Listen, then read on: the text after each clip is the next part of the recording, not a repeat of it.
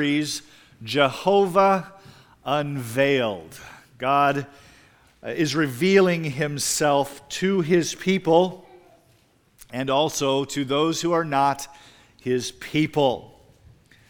Jehovah was not unknown before, but his people had a limited understanding of their God. They knew he was the creator. He was the one who caused all things to exist. They knew that he was the one who blessed Abraham, being the father of the promised son Isaac, when Abraham was about 100 years old, had the son of promise. They knew that God chose Isaac over Ishmael. They knew that God chose Isaac's second born son, Jacob, over his twin brother, who was actually the firstborn son, Esau. They knew much about God through the oral traditions over the centuries. They knew much of the basics about God. They are about to know God in a much greater way as they see the signs and wonders, as they see God Himself overthrow the nation of Egypt just to set them free. God is going to show Himself as all powerful. He's going to reveal Himself as being more powerful than Pharaoh, which, I mean, keep in mind the perspective of the children of Israel. Everyone who was alive at that point grew up enslaved. And God is going to prove that He's greater than Pharaoh. God's going to prove that He has power over nature. He's going to prove that He is their provider, that He is their protector. And, ladies and gentlemen, this is our God too. He is more powerful than any government on the face of this earth. Praise the Lord. He is more powerful than any person in our lives. He is in control of all things that we would call natural occurrences. He's in charge of the weather. And He's our, our protector. This is our God. Would you join me in Exodus chapter 7? We'll begin reading in verse 14 as we go along in our series. We are now to the first plague. How many of you have been looking forward to the plagues? They're kind of interesting, aren't they? Well, we're going to find that not only are they interesting, they reveal more and more about God, they reveal more and more about Egypt's gods. And enough said. Let's read. Exodus chapter 7, beginning verse 14. Then the Lord said to Moses, Pharaoh's heart is hardened. He refuses to let the people go. Go to Pharaoh in the morning as he is going out to the water. Stand on the bank of the Nile to meet him and take in your hand the staff that turned into a serpent. And you shall say to him, The Lord, the God of the Hebrews, sent me to you, saying, Let my people go, that they may serve me in the wilderness. But so far you have not obeyed. Thus says the Lord By this you shall know that I am the Lord. Behold, with the staff that is in my hand, I will strike the water that is in the Nile, and it shall turn into blood. The fish in the Nile shall die, and the Nile will stink, and the Egyptians will grow weary of drinking water from the Nile. And the Lord said to Moses, Say to Aaron, Take your staff and stretch, it, stretch out your hand over the waters of the Egypt, over their rivers, their canals, and their ponds, and all their pools of water, so that they may become blood and there shall be blood throughout all the land of Egypt, even in vessels of wood and in vessels of stone. Moses and Aaron did as the Lord commanded. In the sight of Pharaoh and in the sight of his servants, he lifted up the staff and struck the water in the Nile, and all the water in the Nile turned into blood. And the fish in the Nile died. The Nile stank so that the Egyptians could not drink water from the Nile. There was blood throughout all the land of Egypt. But the magicians of Egypt did the same thing by their secret arts. So Pharaoh's heart remained hardened, and he would not listen to them as the Lord had said. Pharaoh turned and went into his house, and he did not take even this to heart. And all the Egyptians dug along the Nile for water to drink, for they could not drink the water of the Nile. Seven full days passed after the Lord had struck the Nile. Let's pray. Father, you are a God who is holy and who alone is worthy of worship and reverence. You alone are worthy of our full obedience. So, Father, help us to understand how your word influences our lives today in this passage. As we see Moses and Aaron obeying God, as we see Pharaoh rebelling. Help us to understand you better, and help us to live for you as a, as a result of your word this morning and your spirit working in our lives. So, Lord, guide my thoughts, my words. Help us to live for you. In Jesus' name, amen. Have you ever had to convince someone to do something that they just don't want to do? If you're a parent, I know you have. Every time you ask your child to clean their room, oh, mom, I don't want to. How do you change someone's mind? And more to the point, how do you change someone's heart? Right? Because if they desire to do what they're supposed to do, well, then that's a whole lot easier, isn't it? Those who make their living in sales have this figured out. If they haven't figured it out, then they're not making much of a living in sales, right? They have learned how to make a case for why life would be better if you just had their product, right? Or, or, how their product is superior to the one you're already using. Oh, that's a piece of junk. But as any salesman can tell you, there are plenty of people who just simply will not be swayed no matter the facts, no matter the emotional pull, no matter the, the real harm that might be coming because they're not upgrading to this safer and newer product, whatever it is. Pharaoh is one who will not be swayed. He is stubborn. He is a, the definition of being stubborn. And that doesn't surprise us because God said that's exactly what's going to happen. So in, in verses 14 through 16, we see Pharaoh's heart. God, in essence, tells Moses, Look, Pharaoh is stubborn. He's not going to change his mind, but go to him anyway. If you were a salesman, do you want to go make that call? They're not going to buy your product. They're not going to listen to you. You are genuinely wasting your time. God tells Moses and Aaron to go anyway. I'm not sure that I would like that assignment, but actually, that's a common theme throughout Scripture where God tells uh, his, his person, whether it's a prophet or, or someone else, tells them to go do something, and just by the way, the people aren't going to listen to you. I think of Isaiah. Isaiah chapter 6. Isaiah has this, uh, this vision of the Lord. He sees the Lord on his throne, and the angels are flying around crying out, Holy, holy, holy right? Remember that? And in this vision, uh, Isaiah speaks to God, God speaks to him. In verse 8 of Isaiah 6, uh, we read this And I heard, Isaiah speaking, I heard the voice of the Lord saying, Whom shall I send and who will go for us? Then I said, Here I am, send me. And he said, Go and say to this people. So, this is the message. What I'm about to read is the message that Isaiah is told as he is surrendered in service to God. It says, Go and say to this people, keep on hearing, but do not understand. Keep on seeing, but do not perceive. And the passage goes on in all the ways that Isaiah is going to talk to the people, and they're not going to get it. Are you signing up for that job? I think of Jonah. The, Jonah is actually the exception. Most people, when they're commissioned by God, are, are given a, a message, and by the way, the people, they're not going to respond to you, but go tell them anyway.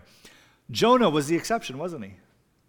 He was told to give a message to Nineveh, and he very begrudgingly, very coldly goes out and preaches to Nineveh, and the city repents. And God actually diverts the, the destruction that he had planned for them for a hundred years. But Jonah is the exception. God has told Moses to speak to Pharaoh and has just told him straight up Pharaoh's not going to listen. He's not going to respond. He's going to reject. But despite this undesirable task, Moses is faithful. Moses and Aaron obey. In verse 14, the Lord said to Moses, Pharaoh's heart is hardened. Pharaoh is being stubborn. So go to Pharaoh in the morning as he's going out to the water and confront him there. Uh, by the way, Pharaoh isn't the only one who's stubborn in, Egypt, in, in Exodus. Moses is pretty stubborn too, isn't he? Back in chapters 3 and 4, when God was commissioning Moses to lead the Israelites, Moses pushed back. He didn't just say, okay. He wasn't like Isaiah in Isaiah chapter 6 but that said, Here I am, send me. And then even after God tells him all the, the ways that this is going to turn, turn out poorly for him, Isaiah still goes and does it. Uh, Moses is actually pretty stubborn. It was only after God graciously gave him Aaron as his teammate does Moses finally go along with God's plan. And then they go and confront Moses. Remember this? Uh, they go and confront Pharaoh. They confront him the first time. And how does Pharaoh respond when commanded by the Lord, let my people go? He says, Nope. And because you ask so kindly, I'm going to make the lives of the slaves so much harder. It's not a direct quote, but that's kind of what happened, right? When that happened, when Pharaoh first pushes back, what does Moses revert to? He reverts to his original negative default response that he had before, saying, I can't do this.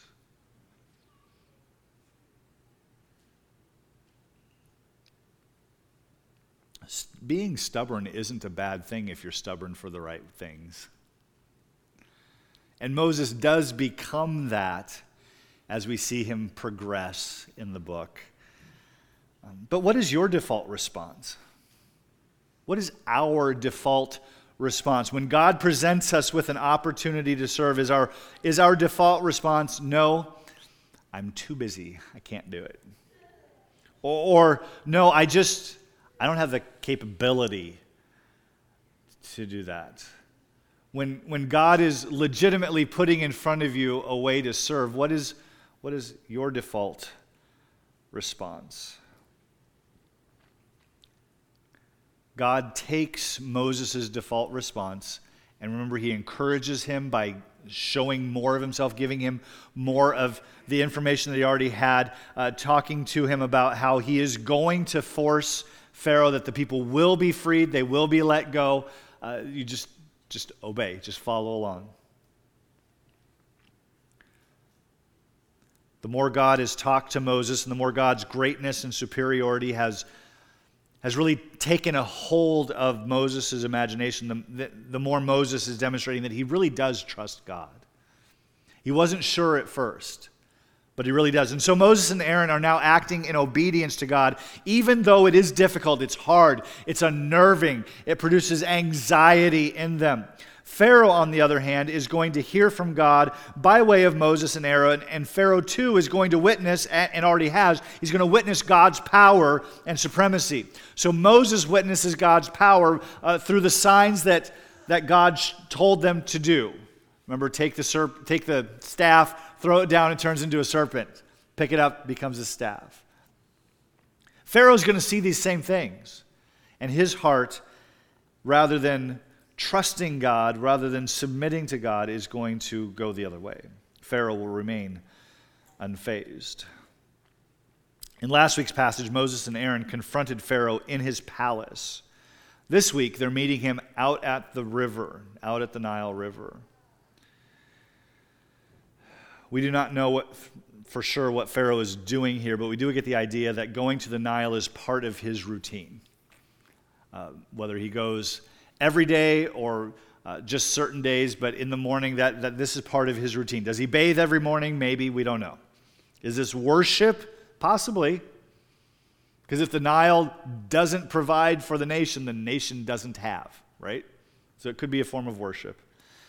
Maybe he just likes to go out to the water for a, a bit of quiet time. I don't know.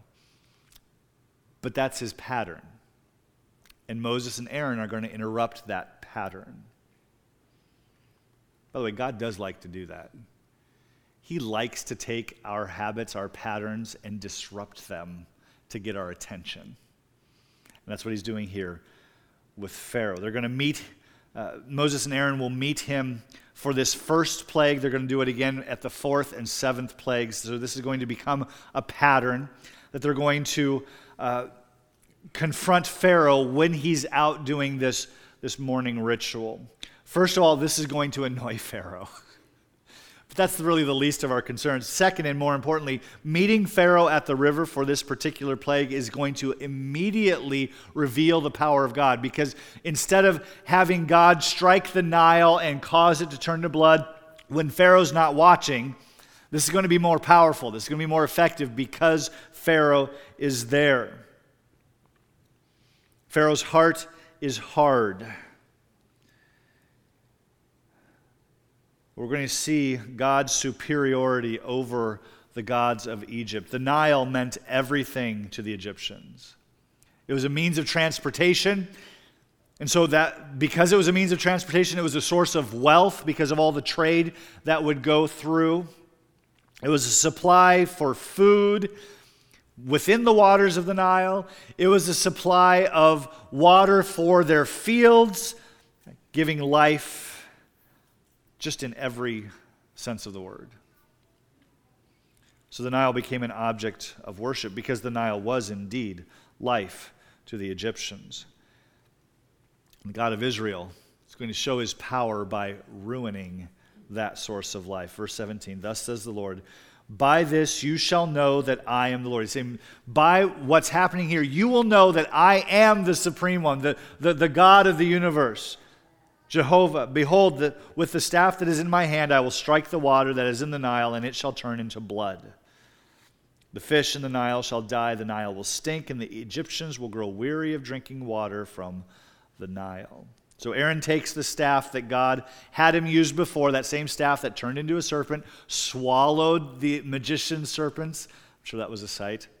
That same staff, and, and by the way, this staff is going to be used all throughout their history uh, in, in, these upcoming years as, as God use, shows his power through this staff. In fact, it was often referred to as the staff of God, not just the staff of Aaron or the staff of Moses. It's the staff of God. Moses was not the source of power, Aaron was not the source of power, only God himself. And, and, what makes this important is that Pharaoh understands that this is coming from Jehovah. This is not coming from these people. Uh, the Egyptians had about 80 major deities that worship that they worshiped. 80 major ones. In other words, there are people that worshiped a whole lot more than the 80. Uh, but if you were to group them together, you would find that they have specific categories uh, the Nile River, the land, and the sky. So as we go through these, uh, these plagues, these signs that God is performing uh, against Egypt and for Israel. As we go through these plagues, uh, the first two are against the Nile, they're against the God that they worship, the Nile. The next four are against land gods with these uh, other creatures and situations. And the final four plagues were against the gods of the sky, uh, culminating with, uh, with their first one, messing with their whole genealogy and, uh, and so on God is going to prove himself powerful over all of their gods in sort of a categorical fashion. So in verse 19, the Lord said to Moses, Say to Aaron, Take your staff, stretch your hands out over the waters, and what happens? They become blood. This sign of turning the Nile into blood was not limited to the water that was just in the Nile River, right? It's all the surface water everywhere is turned into blood. And what we see near the end of the passage is that uh, underground sources seem to not be affected. They're able to dig and find usable water. That's how God actually saves them. you can't go an extended period of time without drinkable water. But because of this, Egypt stinks.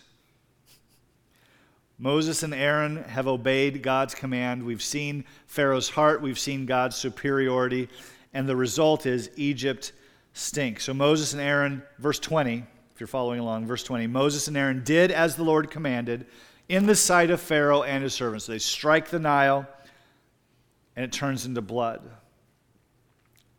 Because Pharaoh and his entourage are there, there would be no doubt as to why the Nile turned to blood.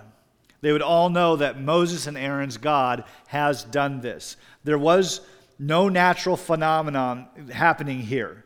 This was not something that, uh, that was uh, explainable by any other means other than Aaron's staff hit the water, the water turned to blood. That's it. This was God, the God of Israel, taking the God of Egypt, which they viewed uh, quite highly, and turned it into the stench of death. That which was the source of, of all life and beauty has now become uh, the smell of death. Into verse 21 there was blood all throughout the land of Egypt, blood in all the ponds and waterways. Blood, even in the containers that had water in them, this water turned to blood.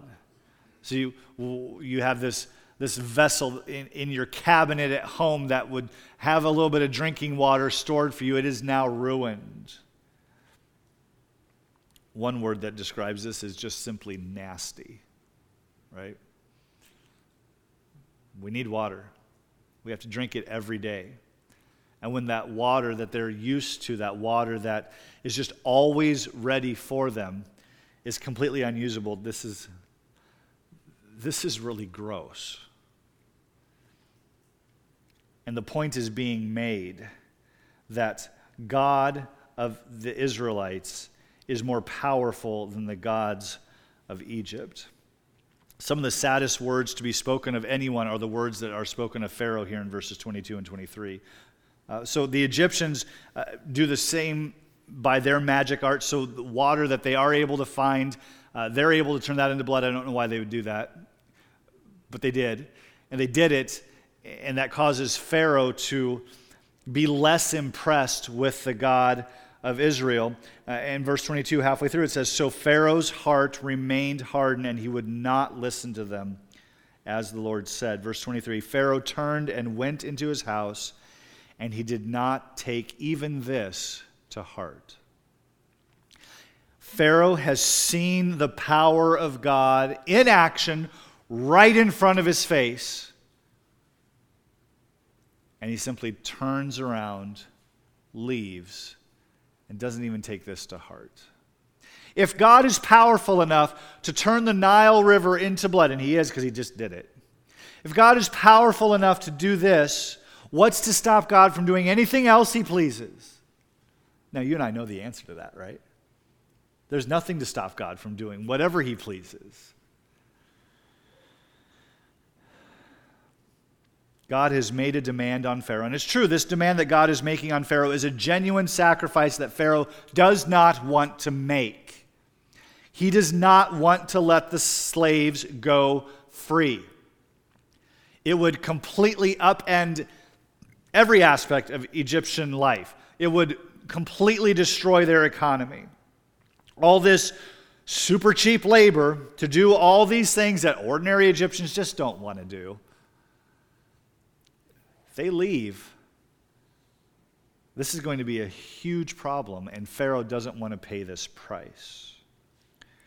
But what he is going to see is the cost of obeying God is actually much less than the cost of disobeying God. By the way, do you believe that? I mean, the reason that we disobey, even as believers in Jesus Christ, the reason that we disobey God is we believe, at least in that moment, that my disobedience is going to bring about more pleasure, more delight, more enjoyment, whatever it is. My disobedience is going to be better for me. But what we see over and over again throughout Scripture is that obeying God is always better, even if it's a sacrifice, even if it, it feels painful in the moment. Obeying always is better than the consequences of disobeying God. And the consequences that Pharaoh's going to face are going to just continually get worse and worse. Right now, it's in the Nile. Fast forward to next plagues, he's not going to be able to just walk away from them. They're going to be in his house, they're going to be on him. It's going to be worse. The consequences of disobeying God are always worse than the cost of obeying him. So, how does God want us to respond because of this passage? By the way, this was a difficult passage to come up with this answer. Because the reality is, is this, is, this passage is just laying forth the facts of what happened, right? Well, how should a believer respond anytime that God is striking someone else with calamity? Well, shouldn't we respond with humility? Do we not also deserve to have our idols turn into a stench? That's what happened here. The idol of Egypt, the Nile River, became what, they, they worshiped, what they trusted in for their well being, it became unusable. It became a stink. We too deserve to have our idols turned into something horrible whether it's the idol of money, or the idol of our job, or the idol of our capabilities. I, mean, we, I like to think I don't have idols. But the more I read Scripture, the more I realize that I keep producing idols. I, I have idols. Things that I'm trusting more than I'm trusting God in that moment. It might be our health. When God takes that which we're trusting that we shouldn't be and turns it into a stink. Doesn't, don't we deserve that with every idol in our life? We do. Moses was just as deserving of punishment for his own sins, his own rebellion, as Pharaoh was. And we, we already rehearsed this morning some of the ways that, that Moses was rebellious. Moses deserved to be punished for that. Moses deserved the same types of trials. God wants us to recognize just how horrible our sin is. He wants us to recognize the stink of our own sin. If you are here and you are trusting in your own goodness to be right with God, you're trusting in your own skills or abilities, your own ability to be better than you are worse you need to recognize today that sin separates you from the Father and will do so for all of eternity unless you trust in Jesus. Believe that, that Jesus paid the price for your sin. Turn in faith from your futile works and turn to Jesus Christ. For we who are believers, we need to be reminded what we really do deserve. We don't deserve eternal life. We don't deserve any of the blessings of God, including the, what we would call general blessings that He has provided not only for those who are His children, but for those who are not. We have clean drinking water, right? That's what's being taken away from the Egyptians because of their sin. We don't deserve even those common graces. What Pharaoh didn't understand was the God of Israel was the one and same, one and same God who actually provided the Nile. They were worshiping the gift of God, the Nile River, rather than worshiping the giver of the gift. Do we ever do that? Oh, it's so easy.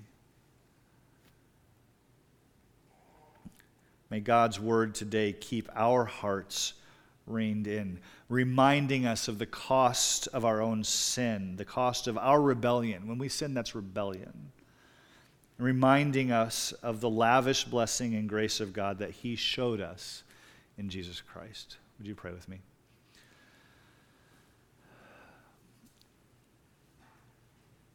Father, we very easily become numbed to our own sin.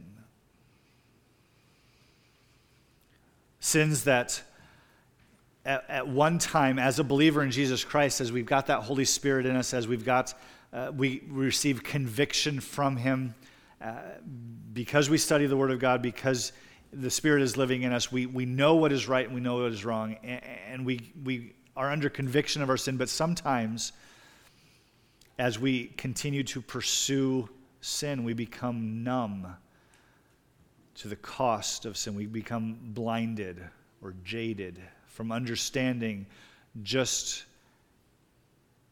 how horrible our sin is. Father, in whatever ways that we are retaining sin in our lives, help us to see it as an idol. Help us to, as the Egyptians saw their God turned into a smelly mess, I pray that we would be repulsed by our sin. That we would see it as you see it, and that we would hate it as you hate it. So instead of continuing in that sin, we might live for you. Father, you are the one who can sway any heart. Lord, draw us closer to yourself today. In Jesus' name we pray. Amen.